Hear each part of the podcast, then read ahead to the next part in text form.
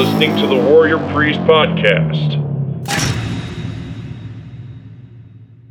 And we are back a little late this week. Uh, Bill and I, well, first of all, this is the Warrior Priest podcast, uh, episode, whatever episode this is. This is actually uh, well, probably a one shot, and then we'll be diving probably deeper into Musashi as we go. But we're going to cover Miyamoto Musashi today, The Way of Walking Alone. Oh, Dokkodo. There we go. And uh, yet, yeah, we're, we're recording this on a Thursday morning instead of a Sunday afternoon because Bill and I have daughters. And it just so happened that on our usually recording times, my daughter had her two year birthday. My second daughter had her two year birthday, and Bill's daughter had, a, moment. meltdown. Had a moment. It's like, uh, to paraphrase Louis C.K., uh, boys, they'll wreck stuff, but girls, they'll reach inside of you and mess with your soul. and so when my boys act up, it's pretty easy to distract and redirect and figure out what's going on. When even my two year old is aware that there's something happening that's about her, and therefore we all need to pay attention to her. And I'm sure, Bill, you, your daughter's 13? Uh, one is no, one is twelve. The other Okay. is eleven. Okay, yeah, my daughter just turned 13 in October, so we're they're very s- similar in ages. And as, as anybody who has a daughter on the edge or in puberty knows, it can be rough. I'm just Oh, going to tell you right now, it can be angsty. It can be rough, and and as prepared as you are as a parent to talk to that situation, there are just times where no matter what comes out of your mouth, it makes it worse. Mm-hmm. And so we had to kind of shutter the podcast until our schedules allowed it. So we're here and we're going to dive into Miyamoto Musashi, like I said. And this was actually, if I'm not incorrect, Bill, uh, written towards the end of his life, right? Yeah, a week before he died, There we go. as the story goes. and he was a pacifist at this point. Mm-hmm. And so the man who cl- we his history and legend claims never lost a fight, never lost a sword battle, a duel. Um, by the way, as an aside, I did some more rearranging because we had to get my two-year-old out of our bedroom and into her own bed, um, or into her own bedroom. She sleeps on her own bed. She doesn't sleep with us at two years old, but we're like, my wife's like, I need sleep. So we moved her out. So I, oops, sorry, moved some stuff into our, our bedroom. So now it's more of my man cave. But there's this movie called The Duelists, and it's set during the Prussian War, actually. And it's about two men who meet periodically throughout their military career and they duel because this was very popular at that time. And it's a wonderful, it stars Harvey Keitel and Keith Carradine, and it's a fantastic movie. It's actually available on Blu ray on Amazon for relatively cheaply. But The Duelists, it's a great movie about actually a lot of stuff that we talk about on this show. But I digress. So Musashi, who legend claims never lost a sword battle, a duel, um, later in life and in retirement probably, um, you know, put up his swords and, and meditated on the way of pacifism, of peace. And so you have, I think, a very interesting then juxtaposition: a man who is very familiar with violence and bloodshed, and yet also a man then who, through violence and bloodshed, comes to the conclusion, I need to hang my swords up. It's it's yeah. It, it- there's in the in the French there's something called ennui, uh, or in tantric Buddhism, it's there's a similar philosophy of you do something to excess, and then you actually grow bored with it. You're tired of it, and you quit doing it. And so, in the case of ennui, if you want to quit drinking, you drink to excess until you just get sick and tired of being drunk, night after night after night. In tantric Buddhism, it's very similar. You just keep doing the same thing over and over again until you basically achieve enlightenment and transcend the physical needs or the, the emotional and mental needs of the body, so to speak. And so, here, though, we're going to dive into the way of walking alone this morning for you and just kind of meditate on, well, a week before he dies, um, what was on his mind and what he was meditating on. And so, these are 21, what do you want to call them? Meditations, statements? Uh, yeah. Um, probably meditations uh, of a man on his deathbed. Yeah, yeah, there you go. yeah, Um, that's a better way to put it. So let's just dive in. Number one of the way of walking alone. Number one, accept everything just the way it is. mm-hmm And I actually, uh, just diving into this, why is this called the way of walking alone? Right? We all die alone. We all die alone. And I've been meditating on this. I have a competition coming up in two days again. And we've talked about it. And maybe we'll do another BJJ, BJJ debrief number two uh, Sunday as, uh, when we record this. But one thing that happens as a consequence of training and fighting is that you're changed by it in a way that unless you do it, you can't understand it. And it's just that simple. And that's why I'm not really a proselyte for combat martial arts, for example. And most people that I know don't really like talking about it. They don't want to talk about it, actually, uh, because they're uncomfortable with it, because they don't understand it, and they don't see it as normal. And I was talking with my friend uh, that I gave a ride home after practice last night. It's not normal to want to punch and kick each other and choke each other and joint lock each other. It's not normal. it's just not. And that's because at the root of, mm, well, in my experience, anyways, and just speaking for myself, most of the people that I train with who are very serious about this at the competitive level, they're doing it because they're in pain and they're afraid of something.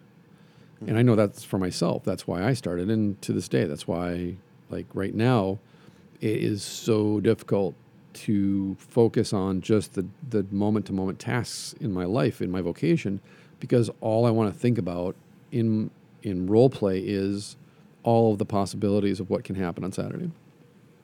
And so that's why, leading into this, I think the way of walking alone, in a certain sense, is that when you choose the warrior's path, the warrior ethos, you will find yourself further and further removed from quote unquote normal society. And I think this is especially the case with Musashi, and maybe we'll dive into a very good biography of Musashi at some point. That he is not like other people. He's not even like other warriors. No, I mean, he fought his first duel when he was 13 and Right. killed a man. Right. With a know, wooden sword. With a wooden sword. Yeah. a bokken. Yeah. And I think that's the thing that we have to take into consideration. There are people, and I would say that most people I train with are bo- are different, and I think there's people that are just born different, not better, not worse than anybody else. They're just they they see the world different, and they express themselves differently. And I've always been one of those people, and I've known this since I was in kindergarten that I would say things, or I would do things, or I would laugh at things that everybody else uh, in my peer group they weren't thinking those things and they weren't laughing and they weren't experiencing the world the same way I was. And when you're little, you can't process it. And then when you get into high school and college, there, you just assume there's something wrong with you, right? Mm-hmm. And then as you become an adult and it doesn't go away, maybe you start to really chew on that and, and ask yourself the tough question why does it seem like I'm just wired different than everybody else? Again, not in a bad way, not in a good way, just different. You just see everything differently. And I think for those who have chosen this path, the warrior's path, then you have to contemplate and con- you have to basically say, you, you have to grapple with this is that you're going to walk alone. And, excuse me, I don't know if we've talked about it on this podcast, but you meet fewer and fewer people along the way as you do this. Hmm. Because some people fight once, and that's good. They found out all they needed to know about themselves and combat. One, I'm good. I know, I know guys that I train with who are the best, and they've competed once or twice, and then they just don't have it in them to compete anymore. And then there's others that are just driven to compete every three months. They just love it. They live for the competition.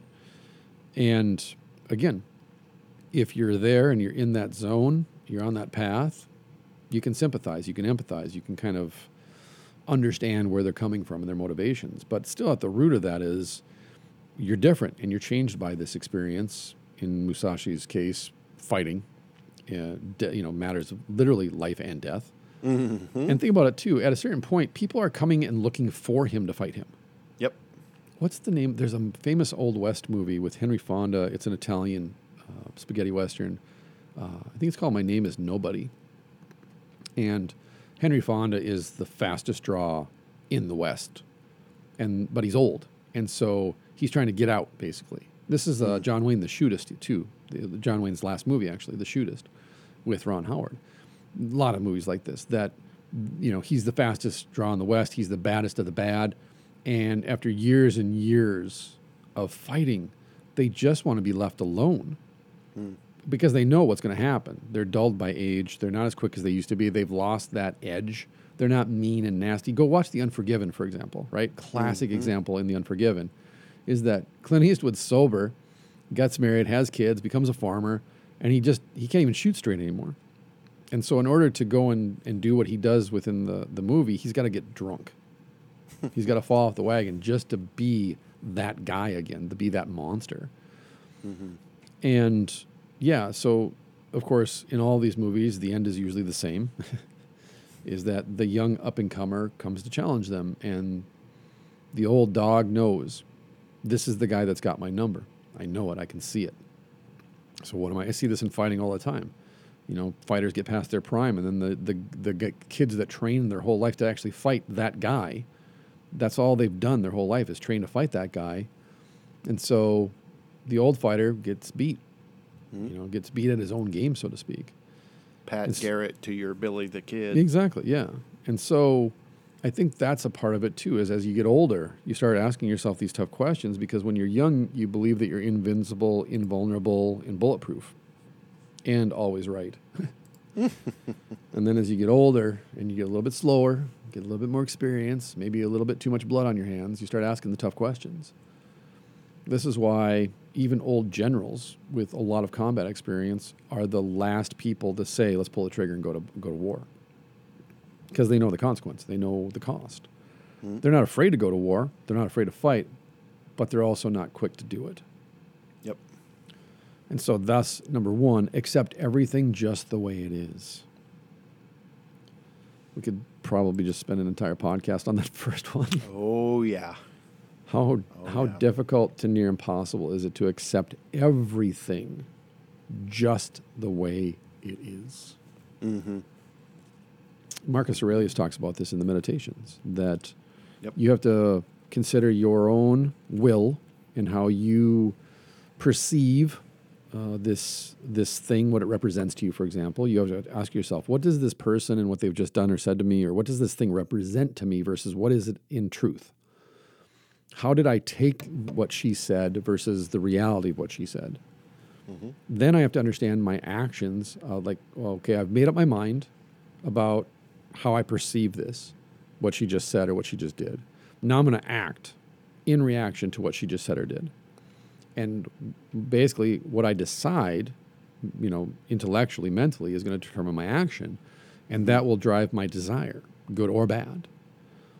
So if I can separate my perception from the reality of the thing and therefore act with the right intent, with good intent, then hopefully my desired outcome, the desired outcome that I have for this this relationship, this situation, this circumstance, will be good. Mm-hmm.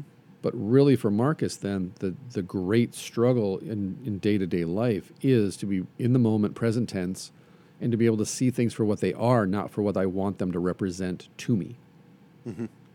And learning to distinguish the difference between those things which are outside of you, Yes, which you cannot control and therefore Right. must accept, right, and those things which are within your control, and therefore it is your duty to yeah, steward, improve, Right. uh, what have you. right. Well, and this goes back to my earlier point: is that especially the weeks leading up to a fight, especially the week of the fight or fights, I will role play in my head all the possibilities I can imagine for not only myself but my opponents. When I have no idea whatsoever what my opponents are going to do, or even what I'm going to do in reaction to my opponents. Mm-hmm. So the big struggle then is to get out of my own head and accept that I don't know what they're going to do. I don't know what I'm going to do. And I might have a game plan that blows up the first three seconds of the first match. Mm-hmm. I have to just accept this is the way it is. You train, you condition, you get your mind right, you show up ready to compete at as good as you can. And then you have to accept that maybe your best today isn't good enough. They were just better. Yep. And thus, win or lose, you have to accept this is the way it is. Mm-hmm. It's not that you're a loser because you lost. It's not because you're a winner just because you got a medal hung around your neck. What just happened? And consider all of the things that had to happen simultaneously for, for you to win or lose that are completely out of your control, like you said. Yep. The only thing in my control is my intent. And my intent is to compete to the best of my abilities as they are today. Tomorrow, I'll be better than the person I was today. And I'll be changed by this person that I just fought against in ways that I can't imagine. Therefore, why are you trying to imagine all the different ways that this is going to turn out? You mm-hmm. can't control the outcome. All you can control is your intent. Mm-hmm. So learn to accept everything just the way it is, Yep. regardless of whether you perceive it to be good or bad. Well, and this speaks also to his third point do not, under any circumstances, depend on a partial feeling. 100%. And we can extend that to a partial thought, a partial Right. plan, a partial. Right. Well, accept everything just the way it is. Then, number two, do not seek pleasure for its own sake, which Mm-hmm. should be kind of self explanatory. Pleasure for its own sake is, hedonism. well, it is hedonism, Epicureanism. It's also a complete, utter waste of your time and energy because it's Mm-hmm. the it's the five minutes of mouth pleasure you get from eating that whole bag of Doritos, for example. Yep. Yep. And so, was it pleasing? A hundred percent. Is it bad for you? One hundred percent. And and this goes then to the point of number, like you said, number three. Do not, under any circumstances, depend on a partial feeling. yeah. When something gives me pleasure, have I really thought through in completely and entirely why it gives me pleasure? Because, like I uh-huh. said, going back again, if the reason that you can fight is because you're trying to work out some pain, whether it's pain from childhood, pain from something that happened in your 20s or 30s, pain of, of some you know failed relationships or failed expectations or failed whatever it might be, or just fear, the fear of not being able to de- defend yourself, fear of not being able to protect your family, just fear in general. That's a feeling, and that's and that's an impulse. But have you really thought through why? Like, why is that pain or that fear driving you to this avenue of expression, th- this martial art, for example? And then have you really thought through those feelings so that, again, what ends up happening sometimes is someone who comes in who just wants to prove something to themselves and prove that to themselves by beating you up, for example, or submitting you. And it's like, well, I just submitted a higher belt, so that means I'm, you know, awesome in my own mind now because I'm, I'm good. Why do you need that affirmation? Why do you need that kind of affirmation to make you feel good about yourself or make yourself feel like a winner or whatever, right? Mm-hmm. It's like, what is driving that? What is the intent behind that motive? And if you haven't thought through it, what you're running around with is just a gut full of feelings. And they're not even fully realized feelings. That's the point. They're partial because you haven't really thought them through. Why do I feel this way? Why am I acting on my feelings in this way? Why do I desire these outcomes when I haven't even thought it through this stuff yet? Who was it that said the unexamined life isn't worth living? Uh, you know, I'm not sure. Was it Aristotle or Socrates? I'm having a brain fart. I can't. you talk, and I'll, top ex- of my I'll, Google it. I'm oh, there not it is. sure. Socrates. Of course, it's Socrates. it's Socrates. So, in other words, Plato. Yes. How dare you, sir? How dare you? Socrates was real, man. Stop being mean. Hmm. But, but think of this just these first three. Accept everything just the way it is. Why? Well, number one, do not seek pleasure for its own sake.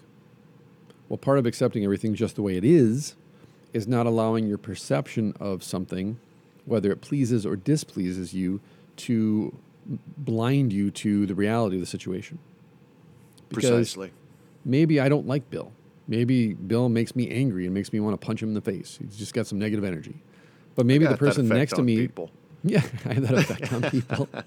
I, I, yeah, I elicit strong emotions from people. But maybe my best friend tells me Bill's the best guy I've ever met. You got to get to know this guy. Well, how can one person say, best guy I've ever met, you got to know this guy? And my initial impression is, I don't like this guy.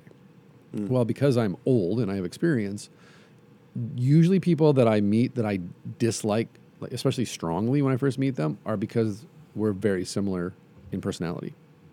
Yeah. And so I've actually come home, and my wife can tell you this I've come home and ranted about people I've met, and then a year later, we're the best of friends. and it's like, we have so much in common. It's like, that's why you don't like him. Mm. Because he mm. reminds you of yourself, and he's also a mirror held up in your face that show you the worst parts of yourself, too. Yep.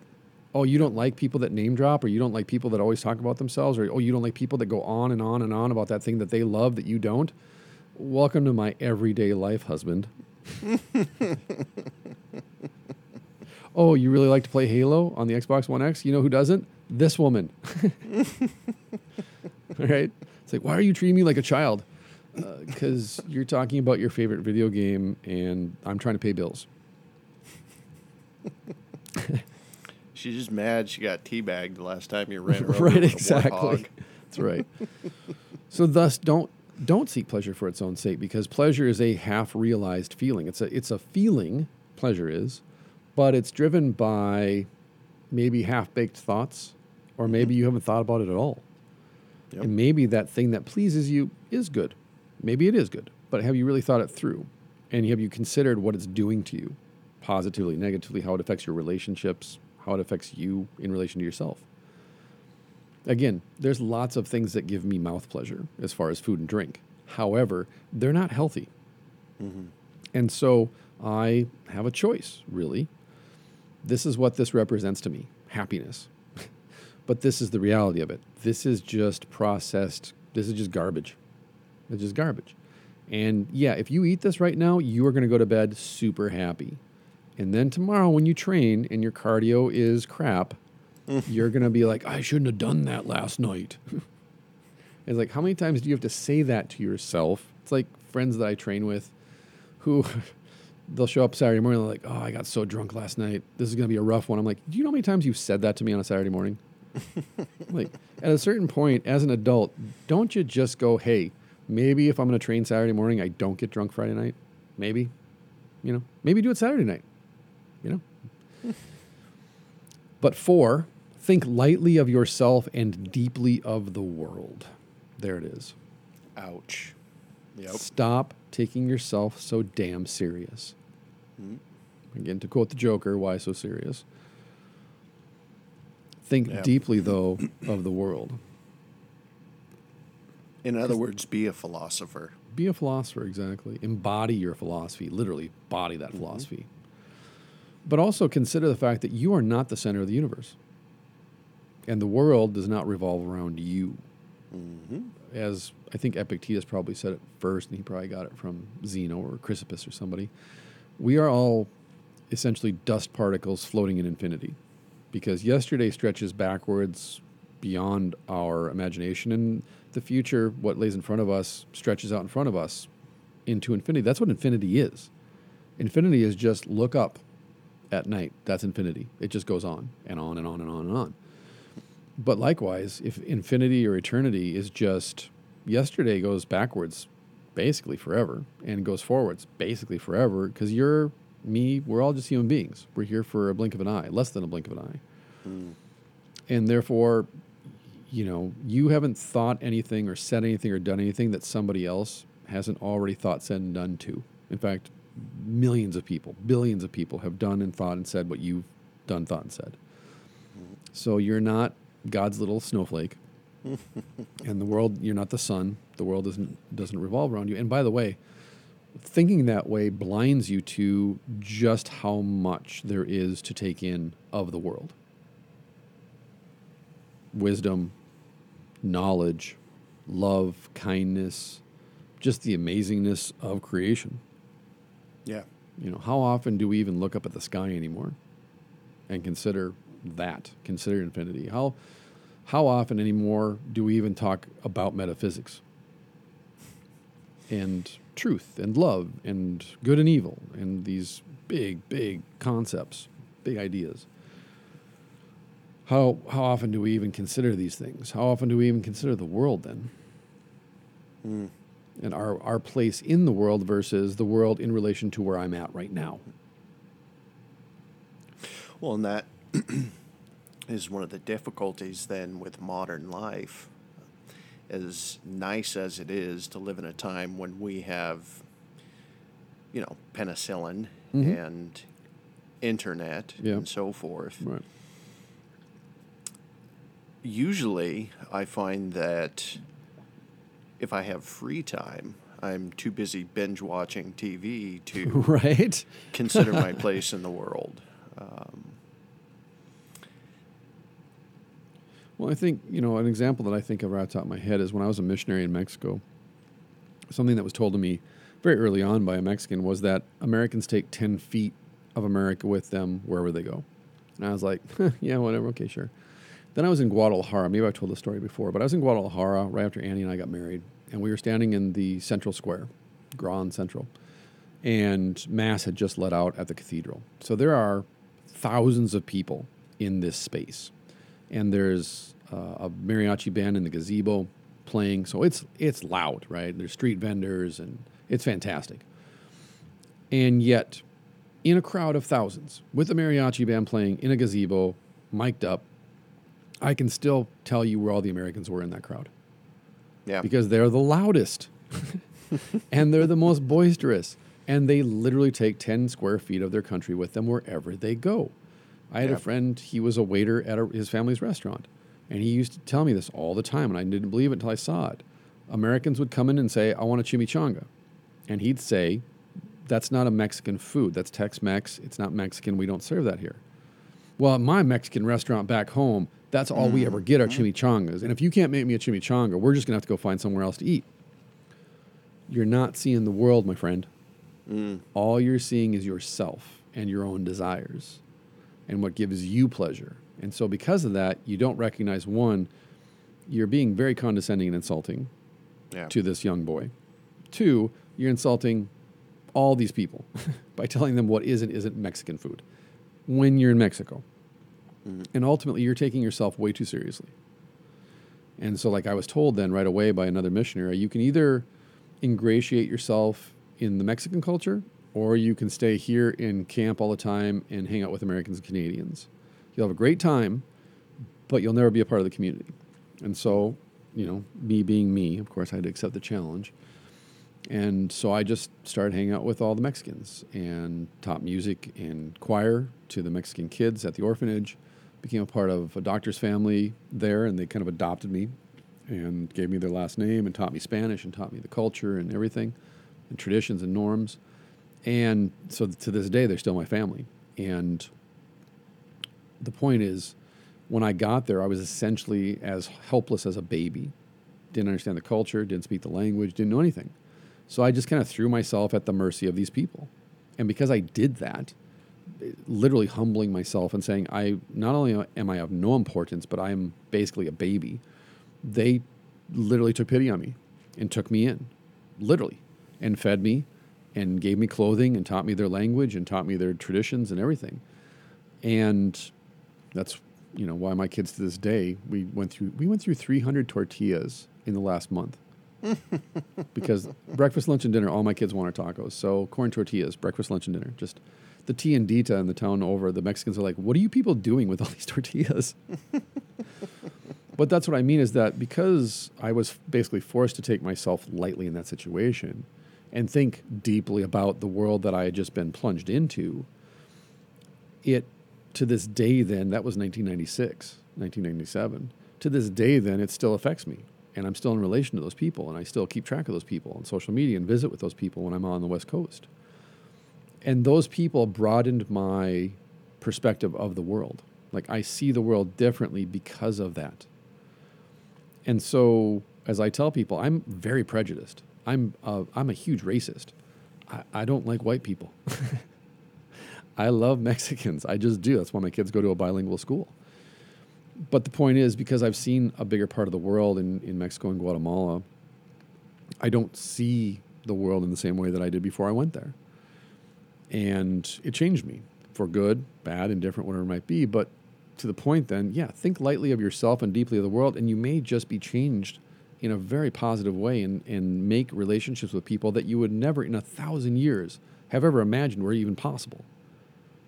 And you may pick up wisdom along the way or knowledge along the way that will change you and make you into a person that then you can look back 10 years, 20 years, even maybe a year and say, you know what? I kind of like the person I've become. And it's because of these people, or it's because of these books, or it's because of these podcasts, or whatever it is that you're exposed to. It broadens your view of the world.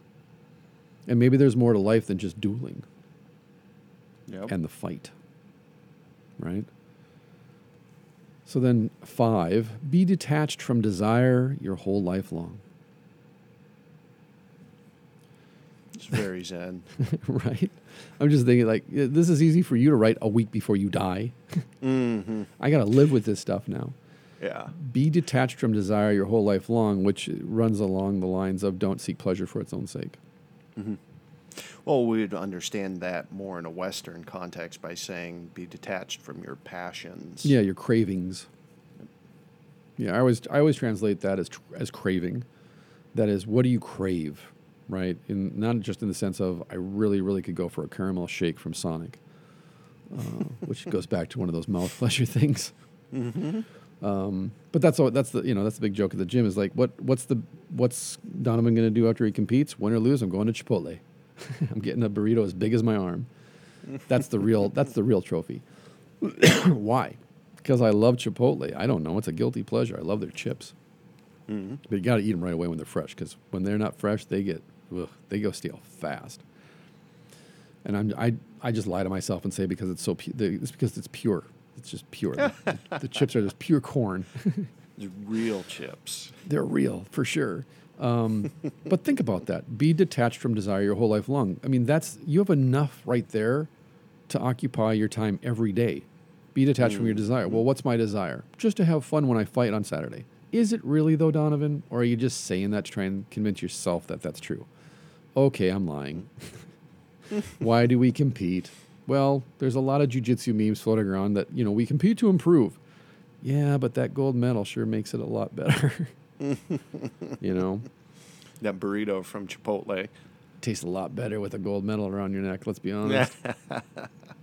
but yet that's the desire, right? That we'll even lie to mm-hmm. ourselves about our own desires. And why we desire Oh, yeah. that thing. Why do we, why do we crave that that feeling, that pleasure? Well, it's for this justifiable reason. It's it really is because I'm. it's like again, I'm in San Diego for a conference last month, and my wife texted me that she got me an Xbox One X. She ordered it, and I was going to save it for Christmas. And so the joke is because she doesn't want to have any more kids because she's 43 now. I think she's 43, but close. She's around 43 or 44, whatever. Meh. Um, close enough. She's like, I don't know, like, how do I distract Donavon? I know, I'll buy him an Xbox One. and the point is, then, yes, that that did distract me, and uh, so we made it through the month of October successfully, and most of November with the Master Chief Collection in hand. but it is. It's it's why do you desire this thing, right? And of course, that's not the real reason she bought it for me. She bought it for me because she loves me and she Yeah. knows that I wanted it. And this is and like I said to her, I'm I'm I'm afraid that I'm getting too at my age and, and what I want out of combat martial arts and training and teaching, I feel like I'm becoming too narrow. That it's mm. the only Yeah. thing that occupies my mind outside of ministry. And as and as Musashi and others will say, you know, if you if you just become obsessed with one thing, it actually diminishes you as a person. Mm-hmm. And that thing, then, like let's say it's sword fighting, you will actually become worse as a fighter because you're so narrowly focused on sword fighting that you're not reading poetry, you're not studying philosophy, you're not engaged in relationships with people and eating food that's that is pleasure, you know, pl- pleasing to you, right? Mm-hmm. in a way that that broadens your palate, broadens your perspective. Again, seeing the world deeply, so that then when you come to that discipline that you've devoted yourself to, let's say being a martial artist, then now creativity and discipline and even the science of it can kind of coexist and marinate in, in a way that makes you better at it. Hmm. And so for me, I just need something to detach from the grind and it's that. It's just going back and playing Halo, and Yeah. just getting lost in. I love the music of Halo, and I love the level design, and blah blah blah blah blah.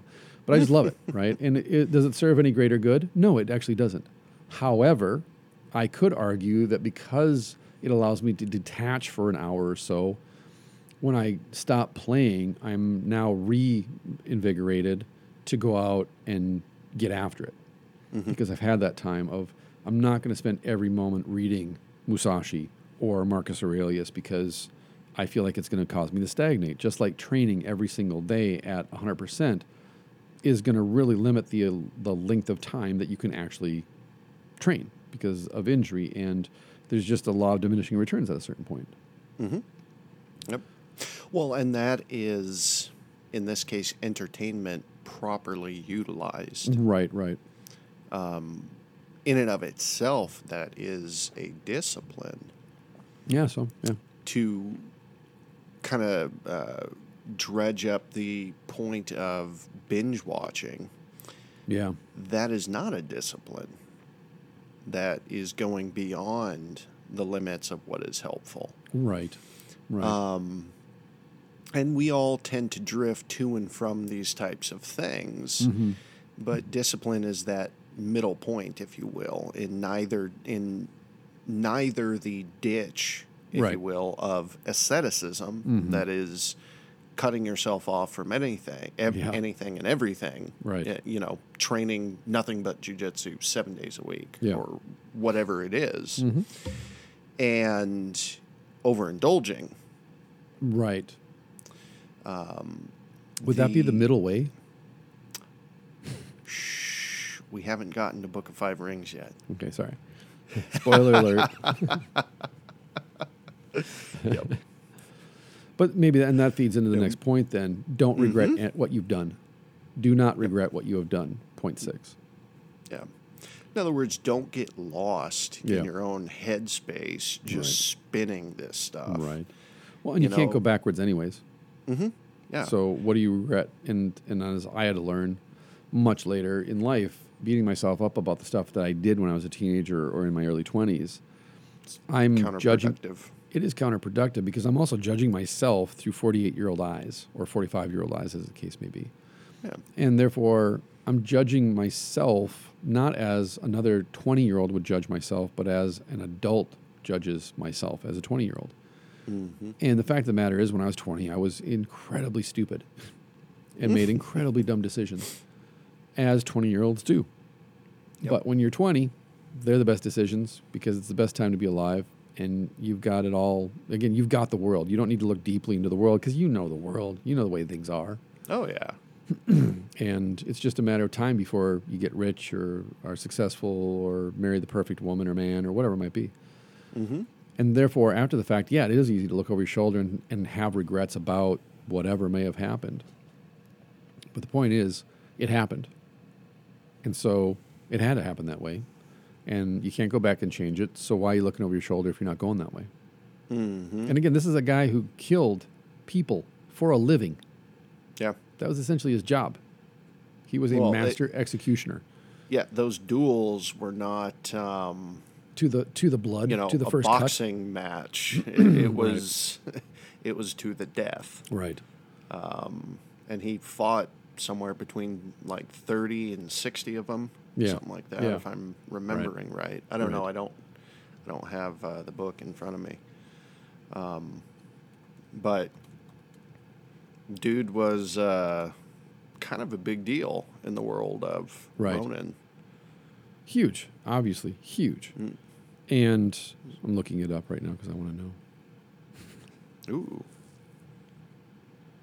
He lived from 1604. Well, he was, you know, he claimed to have fought over 60 duels between 1604 and 1613.